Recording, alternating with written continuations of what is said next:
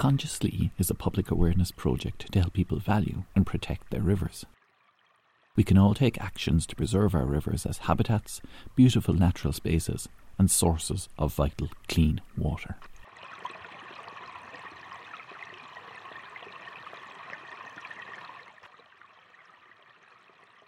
Rivers are arteries of life.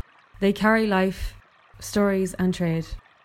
Laura Gilpin, in her book The Rio Grande, wrote A river seems a magic thing, a magic, moving, living part of the very earth itself.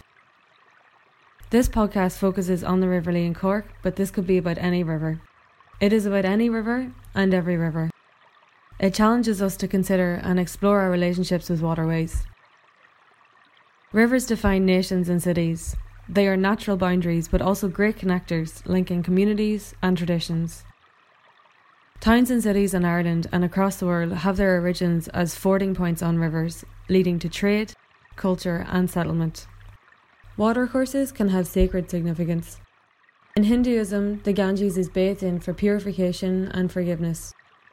Historically, the Aztec people had a goddess of water, rivers, and seas, while Celtic Ireland had several river gods, such as Shannon, goddess of the River Shannon. The connection of rivers to the human spirit is innate knowledge. Sit by the river, listen to the water, to the life and energy that surrounds you. Breathe it all in and connect once again to the life force of nature that surrounds you.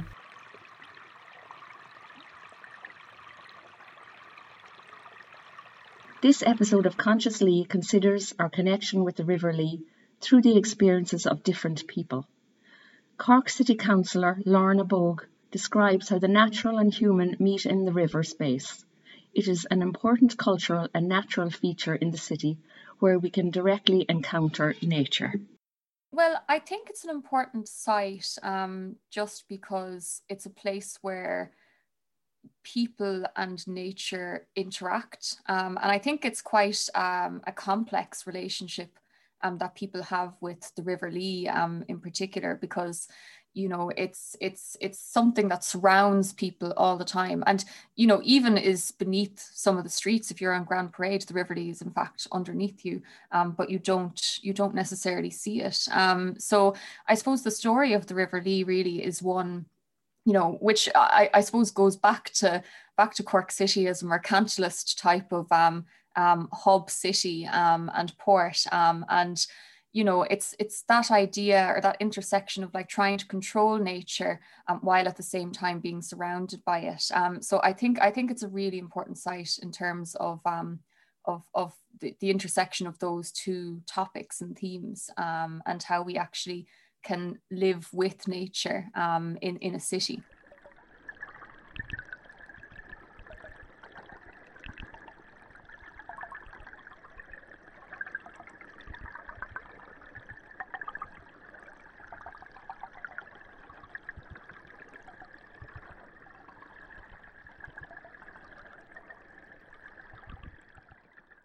With more people exploring and valuing their local amenities, Chris Moody explains that an appreciation and use of the rivers helps protect them. People walking by, but I have noticed people who are visibly making use of their five kilometers and they're walking along the Bride. Now, originally there was supposed to be a walkway all along the Bride. You know, you should you used to be able to supposedly, according to a, a 1996 plan uh, development plan that I read, uh, there was proposed walkways along the Bride. You know, um, but they never materialized for one reason or another. But I have noticed people walking along there, and I think that's part of the problem in, in Orchard Court in particular. Is so few people realize that that stretch of river exists, and if more people were walking past it, I think the dumping would be less uh, of a problem because people would report it more often, uh, and they'd notice it and they'd make a big deal out of it. You know, yeah, there are people walking their dogs, and occasionally now when I've been there, uh, working my way through the detritus of, of human um, rubbish in the river and picking it out, people have asked me what I'm doing. While most people only experience the Lee from its banks and bridges, there is an entirely different perspective from on the water. Rowers along the marina or members of Meitheal Mara in Corks encounter the river and city in a unique way. Tig O'Connell of Atlantic Sea Kayaking discusses kayaking on the Lee and seeing the city from that position. Yeah, it's savage. It's, it's it's actually a lot different than you'd think. You'd think it'd be it'd be very uh, loud and busy down below, like, but all the sound just rises, so you, you can't really hear a thing unless it's like a, an ambulance or something, and you'd see the odd heron or a few otters actually. There's loads of otters after coming back around now, I think.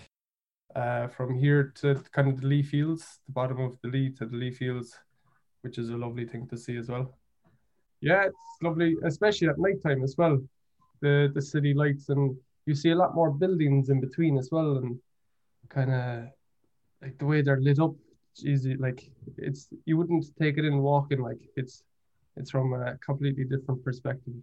And the same with the yeah the the quay walls around as well. They're they're lovely as well, and all the like underneath the bridges. Like there's actually a lot more to the bridges than you think.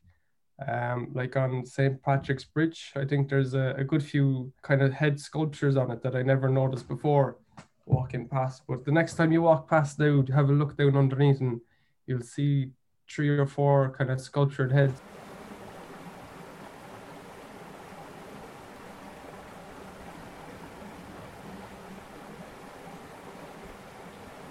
Frank O'Connor of Anish, a Cork-based design company for sustainability, describes the place of the Lee in Cork life. city's heritage is crucial for a sense of place and connectivity. The River Lee and the River Bride make a wonderful contribution here, offering superb natural heritage to go with our unique built and cultural qualities.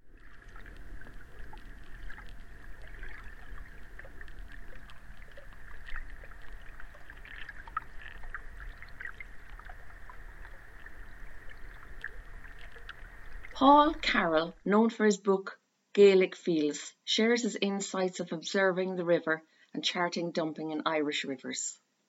Yeah, so I'm a, a photographer and self-publisher based in Cork, and uh, the kind of main focus my, of my work is uh, capturing the interaction between community, their surroundings, and environment.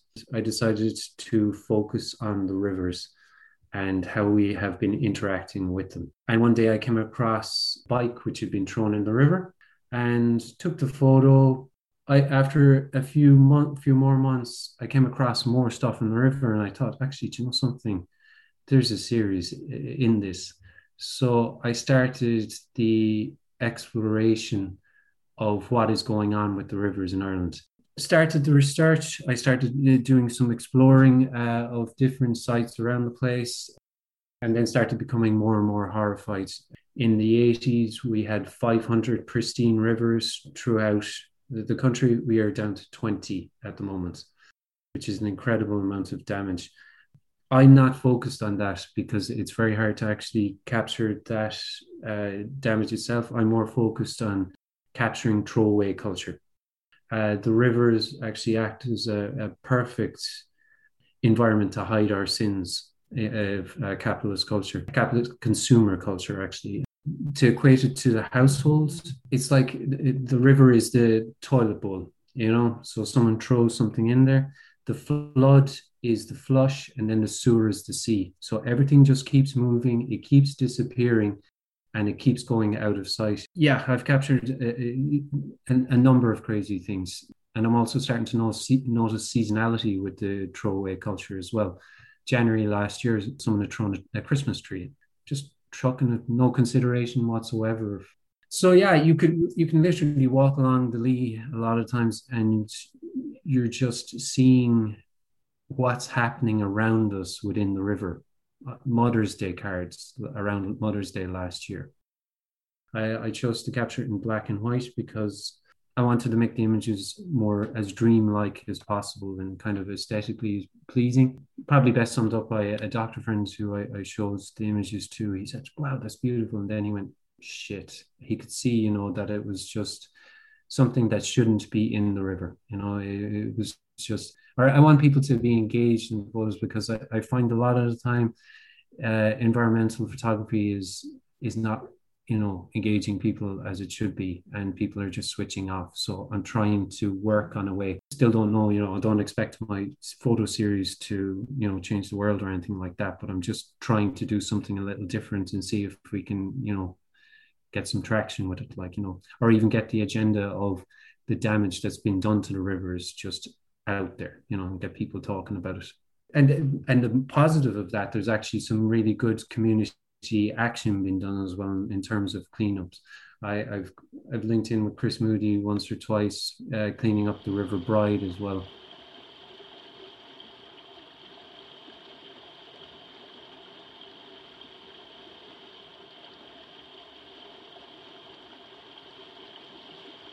This story from the school's collection in the National Folklore Collection explains one of the origins of the Lee's name.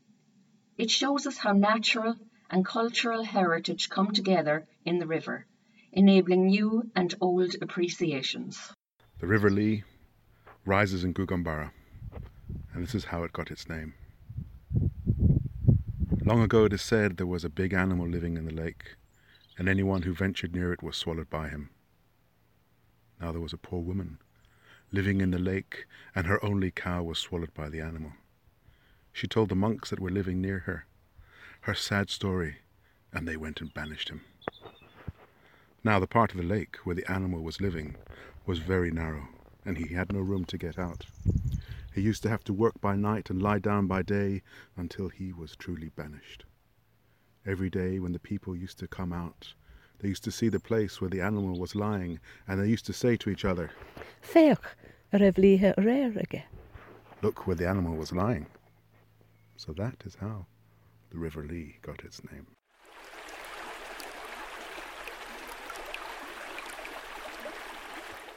This episode has explored different connections with the Lee, the multiple ways in which people experience and value the river, our project encourages people to respect and act to help preserve the Lee and other rivers. We are using the Sustainable Development Goals, or the SDGs for short, to help suggest positive actions we can take locally, which tie into the global initiative to help achieve a better and more sustainable future for all. SDG 6, Clean Water and Sanitation, helps think about how we can protect and restore water related ecosystems, such as rivers, lakes, and wetlands. Unfortunately, pollution and overuse of this resource is reducing the amount of clean water in the world. The reality is that in the world today, 3 in 10 people lack access to safely managed drinking water services, and 6 in 10 people lack access to safely managed sanitation facilities. SDG 6 aims to achieve universal access to safe and affordable drinking water for all, and adequate and equitable sanitation by 2030. We all have responsibility to help preserve clean water. As all water on the planet is connected in one massive system, our daily choices can have positive or negative impacts. Here are three positive actions you can take to help ensure clean water. Only flush the three P's down the toilet pee, poo, and paper. Anything else could block sewers, increasing the risk of sewage being released into rivers. Use earth friendly cleaning and body products and avoid pesticides. Support organisations that give water to areas in need. Thanks to Frank O'Connor, Chris Moody, Councillor Lorna Bogue, Aegon Rilke, Paul Carroll, and Tig O'Connell for contributing to the podcast.